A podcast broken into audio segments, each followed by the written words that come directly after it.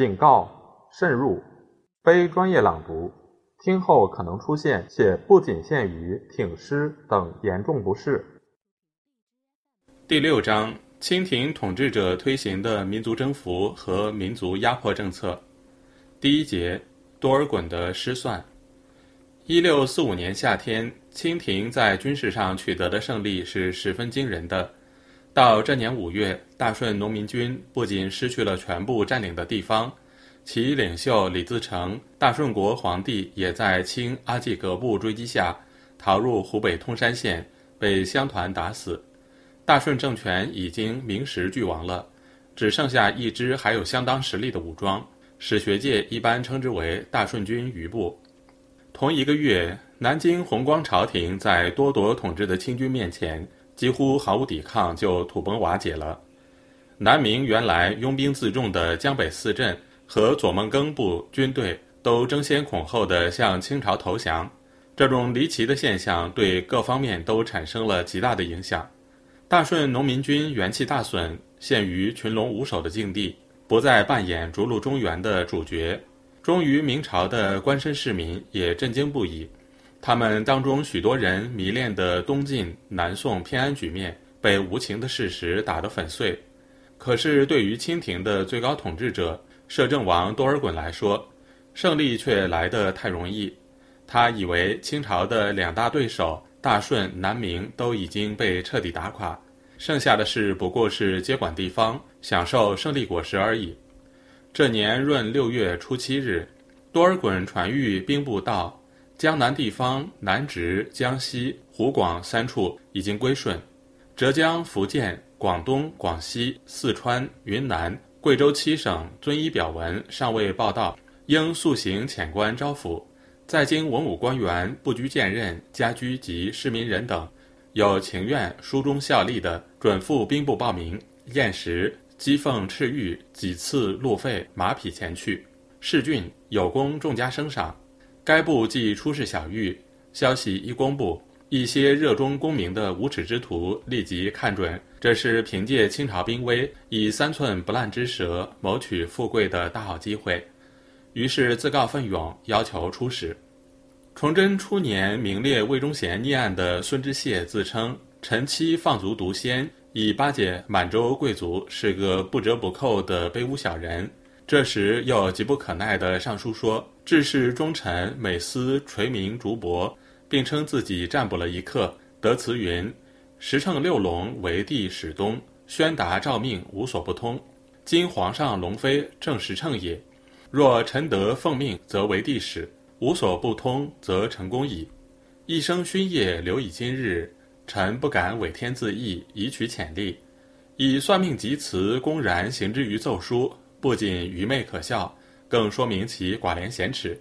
刑部江西司员外郎丁之龙奏称，自己原是湖广镇远卫，应袭指挥同知，与贵州镇远府同城。按明朝制度，镇远卫和镇远府均在今贵州省自然境内，但未属湖广都司，府属贵州布政司。臣生在镇远，前属地方远近皆其比邻，市民俱通生气。身前世之在京者，只臣一官，向欲书呈书请招抚，未敢出言干读。今蒙圣谕，意切梦寐之思，愿效捐迷之志，招抚全颠。二十三日，清廷正式任命恭顺侯吴威华加太子太保衔招抚广东，孙知谢加兵部尚书等衔招抚江西。黄希印以兵部右侍郎等衔招抚福建，江于旭为兵部右侍郎招抚湖广，丁之龙以兵部右侍郎招抚云贵各地方。七月初六日，又补派都督同知谢弘仪为右都督加督察院右副都御史衔招抚广西。多尔衮想不战而胜，意图是很明显的，然而他却完全错估了形势，骄狂地以为天下已定。征服者的面貌顿时暴露无遗，从此开始全面推行一系列民族压迫和民族歧视政策，汉民族被激怒了，大江南北掀起了汹涌澎湃的抗清运动。第二节，清兵的滥杀无辜百姓，清廷统治者从努尔哈赤、皇太极到多尔衮，都以凶悍残忍著称于史册。顺我者昌，逆我者亡。这句话对他们不完全适用，因为他们的做法通常是城门失火，殃及池鱼，就是说一遇抵抗，破城得地之后，部分军民不论参与抵抗或未参与抵抗，通通屠杀或掠取为奴婢。努尔哈赤在辽东的吐鲁汉民、皇太极时三次深入基辅、山东等地的屠杀强掠，在许多地方志中有明确记载。连经历了文字狱闹得最厉害的乾隆时期的御用文人纪云，也在《阅微草堂笔记》里透露了他一家在清军屠刀下的遭遇。多尔衮进关之初，为了取得汉族官绅的支持，曾经一度有所收敛。从顺治二年四月遣兵南下开始，即以民族征服者自居，杀戮立威，演出了一幕幕惨绝人寰的屠城悲剧。扬州十日嘉定屠城，因为有专书记载，为人们所熟知。此外，像一六四九年顺治六年正亲王济尔哈朗占领湖南湘潭后的屠城，同年平定大同总兵江襄为首的山西反清运动，不仅大同全城军民屠戮殆尽。附逆抗拒州县也不分良莠，一概屠杀。一六五零年，平南王尚可喜与耿继茂攻克广州时的屠城，这类血淋淋的事例在史籍中屡见不鲜，充分暴露了满洲贵族标榜的吊民伐罪的伪善。顺治六年正月，多尔衮道貌岸然地说：“君父也，民子也，父残其子，情理之所必无。”况诸路所以成有罪，岂有无故杀人之理？自元年以来，喜民谣言无时不有。今将六年矣，无故而屠戮者为谁？民肯从此回想，疑心必然兵士。几天之后，他就谕大同城内官吏兵民人等曰：“江乡自造叛逆大罪，摇撼众人，又陷无辜，尔等被围城中，无所逃避。”只因江乡一人作恶，遂致无罪众人同陷死地。朕命大军围城，筑城绝壕，使城内人不能溢出，然后用红衣火炮攻破，进行诛戮。同年二月，兵部以总兵官认真镇获伪官兵四十九名，据抚养不杀奏文。得旨，凡平定地方降者，抚之以示恩；抗者，杀之以示惩。如此，则。人皆感恩，为死求生而来归矣。今平西王等将镇祸之人，抚而不杀，此事甚不合理。尔不其遗资，平西王吴三桂、莫尔根侍卫李国汉之。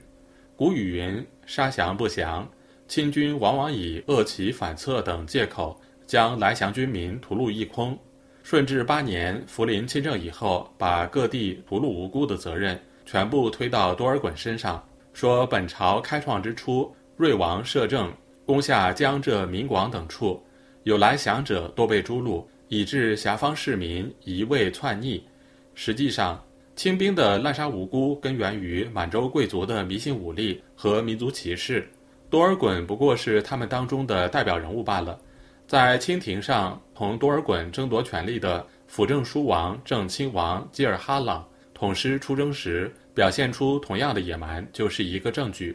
只是因为这种疯狂的屠杀政策，不仅没有吓倒汉族人民，反而激起更加顽强的抵抗。清廷在屡遭赋师失将之后，才被迫在政策上做出部分调整。第三节，强迫汉民剃头改用满族衣制。山海关战役后，多尔衮曾下令，沿途各州县官民剃头留辫。进入北京以后，遭到汉族居民的强烈反对，在朝汉族官员遵令剃发的为数寥寥，不过孙知谢等最无耻的几个人。不少官员观望不出，甚至护发难逃。基辅地区的百姓也常揭竿而起。多尔衮见满洲贵族的统治还不稳固，自知操之过急，被迫宣布收回成命。顺治元年五月二十日，谕旨中说。于前因归顺之民无所分别，故令其剃发以别顺逆。今闻甚服民愿，反非予以文教定民心之本心矣。自兹以后，天下臣民照旧束发，悉从其变。次年五月，大顺政权和弘光政权相继被摧毁后，多尔衮认为天下大定了，六月悍然下令，全国男性官民一律剃发。初五日，即在接到攻占南京的捷报之时，即遣使谕豫亲王多铎，命令各处文武军民禁令剃发，倘有不从，以军法从事。十五日，谕礼部道：向来剃发之制，不计令化衣，孤令自便者，欲似天下大定，始行此制耳。今中外一家，君有父也，民有子也，父子一体，其可违义？若不化衣，终属二心。自今布告之后，京城内外限旬日，直隶各省地方自不闻到日，亦限旬日，禁令剃发。遵医者为我国之民，迟疑者同逆命之寇，必致重罪。若规避西发，巧辞争辩，绝不轻待。同年七月，又下令衣冠皆宜遵本朝之制。中国是一个以汉族为主体的多民族国家，汉族本身也是由多种民族融合而成的。汉族人士可以当皇帝，少数民族人士当然也可以君临天下。无论是哪一个民族为主体建立的中央政权，都绝不应该强行改变其他民族的风俗习惯，这是一个起码的立国原则。多尔衮等满洲贵族陶醉于眼前的胜利当中，自以为可以为所欲为。他所说的“君有父也，民有子也，父子一体，其可违义”，完全是强词夺理，一派胡言。他自己的祖辈和父亲努尔哈赤。在反叛明朝以前，世世代代都是明帝国的臣属，以接受明朝廷的封号、官职、敕书为荣。明朝的汉族皇帝从来没有强迫女真族蓄发戴网巾，遵从汉制，难道不是铁一般的事实吗？清廷统治者把不肯放弃本民族长期形成的束发、服制等风俗习惯的汉族官绅百姓视为逆民之寇，一律处斩。这种凶残暴行在中国历史上极为罕见。本来清廷统治者，特别是处于最高决策地位的多尔衮，如果聪明一点，按多尔衮的封号为睿亲王，睿即满文聪明的汉译。顺治元年，清廷文献中还有译为影王的意思，都是聪明之王。一六四五年，顺治二年五月，弘光朝廷和大顺政权覆亡之际。曾经出现过一个对清廷，也包括整个中国以较少代价实现统一的机会。当时的情况是，不仅清廷凭借其优势兵力接管南明各府县，没有遇到多大的反抗，而且连大顺军余部也以不剃头为条件，有意归附清廷。实现统一以后，也没有必要强行勒令剃发改制。满洲贵族当权稍久，仿效者必多。移风易俗，贵在自然。明清之际，中国仍处于封建性农业社会，占人口绝大多数的农民和相当一部分官绅地主居住于乡村，他们同朝廷官府的关系主要表现在照章书赋服役，一辈子没有进过城的农民多的是。中央朝廷的更迭对他们来说是天高皇帝远，只要不被朝廷官府逼急了，就是所谓成平之事。一旦严令剃头，朝廷的威严直接加到自己的脑袋上，其后果可想而知。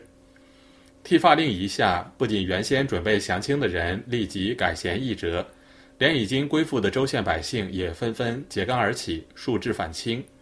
满洲贵族以留头不留发、留发不留头的野蛮手段，强迫汉族百姓改变自己的风俗习惯的技术，在史籍中多如牛毛。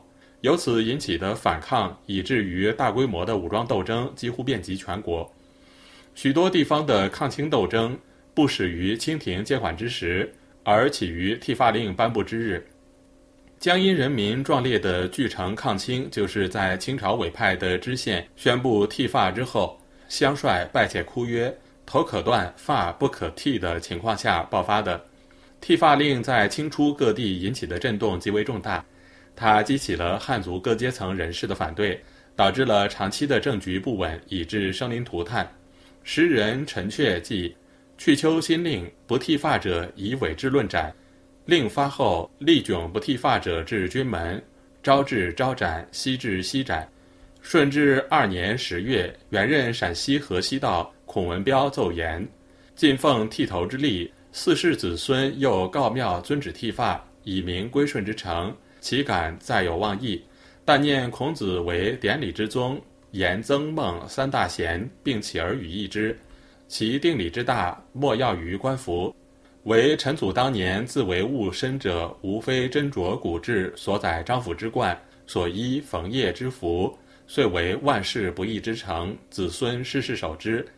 自汉唐宋金元以起名时，三千年未有令之改者，常以所守者是三代之遗规，不忍令其淹没也。即剃头之例，当时原未易及四世子孙，自四家剃发后，张府冯业不便于三千年者，未免至陈家今日而变，使天下虽知陈家之能尽忠，又惜陈家未能尽孝，恐于皇上宠辱重道之典。有未备也，应否蓄发以复本等衣冠，统为圣才。孔文彪搬出孔子这块大招牌，又引金元二代为例，满以为可以为孔家抵挡一阵，保住先世蓄发衣冠。不料碰了个大钉子，得指剃发言止，违者无赦。孔文彪书求续发，已犯不赦之条，孤念圣意免死。况孔子圣之时，似此伪制。有殿一祖始终之道，着革职永不续用。同年十一月，多尔衮往京东地区打猎，有人报告，丰润县生员张苏之子张东海不行剃发，多尔衮当即派人将张东海斩首，其父杖责五十，革去生员名色。庄头和邻里四人分别受杖。顺治四年，虎树官民丁权、周环警惕少许，刘鼎甚大。被地方官拿获，以本犯既无奸诡之心，甘为同风之化，法无可待为由上奏，奉朱批着旧笔处斩。县官也以失察从重议处，家长地邻即应拟罪。陕西子阳县因地处偏僻，崇山叠嶂，向化者稀，人皆带发。清军击败该处抗清义师后，下令一寨凡有男子十名者，即着该县收头发三十两解验。方准免缴，编礼书纳国客。顺治五年，黄州府广济县民胡俊甫因居住乡村，一度患病卧床，没有剃发。知府牛泉原大顺政权襄阳府尹，丞相牛金星之子，下乡踏勘荒田。胡俊甫不知清朝法度厉害，竟然莽撞地跑到知府大人面前诉说灾荒困苦。深得时中之道的牛泉一眼瞥见这个蓄发伟志之人，不禁心花怒放，立即解往湖广总督罗秀锦处请功。结果胡俊甫立正典型，相保张赞宇、林佑、张生祖、夏正德各编一百。该县知县郝光甫以失察罚俸事惩。顺治十年，刑部擒获了两个没有剃发的人，共系唱旦戏子，故此留发。在外戏子四子尚多，顺治皇帝立即颁诏，剃头之令不遵者斩。颁行已久，并无戏子准予留发之例。今二犯敢于违禁，好生可恶。着刑部作速刊刻告示，内外通行传敕。如有借前项戏子名色留发者，限文道十日内进行剃发。若过限仍敢违禁，许诸人即为拿获，在内送刑部审明处斩。在外送该管地方官奏请正法，如见者不行举手，勿论官民，从重治罪。顺治十一年（一六五四年）三月发生的陈明夏案很值得注意。陈明夏自顺治元年冬降清以后，一直受到清廷最高统治者多尔衮、福临的信任，官居吏部尚书、内院大学士。大学士宁完我合奏他结党怀奸书中说。明夏曾谓臣曰：“要天下太平，只依我一两事，力救太平。”明夏推帽，摩起手云：“只需留头发，复衣冠，天下即太平矣。”臣笑曰：“天下太平不太平，不专在剃头不剃头。崇祯年间并未剃头，因何至于亡国？为治之要，唯在法度严明，使官吏有廉耻，乡绅不害人，兵马重强，民心悦服，天下自治太平。”明夏曰：“此言虽然，只留头发、复衣冠是第一要紧事。臣思我国臣民之众不敌明朝十分之一，而能统一天下者，以衣服便于骑射，是马精强故也。今明夏欲宽衣薄带，变清为名，是济弱我国也。接着列举陈明夏结党营私，罪状多款。顺治帝命群臣会勘，明夏便诸款皆虚，为留发复衣官所言属实。最后以诸款俱实定罪。陈明夏被从宽处以绞刑。很明显，宁王我歪曲了陈明夏的观点。陈明夏没有要求变清为名，叫满洲八旗兵也换上不便于骑射的宽衣薄带。他只是出于对爱新觉罗皇室的一片忠心，建议不要改变汉民族的风俗习惯而已。这点连顺治皇帝也心中有数。过了半年，对冯全说：“臣明夏忠好。”一六五八年，顺治十五年，清军占领四川垫江县，总督李国英派李先品任该县知县。先品拒绝了派兵护送上任，只要求准许他便衣行事，得到李国英的同意。他以一仆一骑之官，使至则吏民皆蓄发包衣薄带来迎，而伪副将陈瑞云拥卒千人，荣服执兵四道旁，亦叵测。先品嫌未劳之，居二日，出示一切官服，听民自辩，民皆欢呼。李公闻大怒，袭问状，立限三日去发，不去即引兵进剿。先品逆其袭，为文以报，略曰。只以洁身入不测之地，百无可事。所事者人心耳。渔民久乱，闻蓄发则喜，闻剃发则惊。发短心长，为乱必速。故折奉便宜之令，少缓其期。穷者忽下言袭，谓之养寇，骤议加兵，执一身生死何足言？特虑走险之民，旦夕生变，为幕府忧也。为公图之。理公大悟，为缓期，民得无动。中国有以史为鉴的优良传统，历史经验告诉我们，无论哪一个民族、哪一个社会集团当权，都必须尊重各民族的风俗习惯。违反了这一原则，肯定要引发社会的大动荡。清初满洲贵族的倒行逆施造成的严重后果，就是一个沉痛的教训。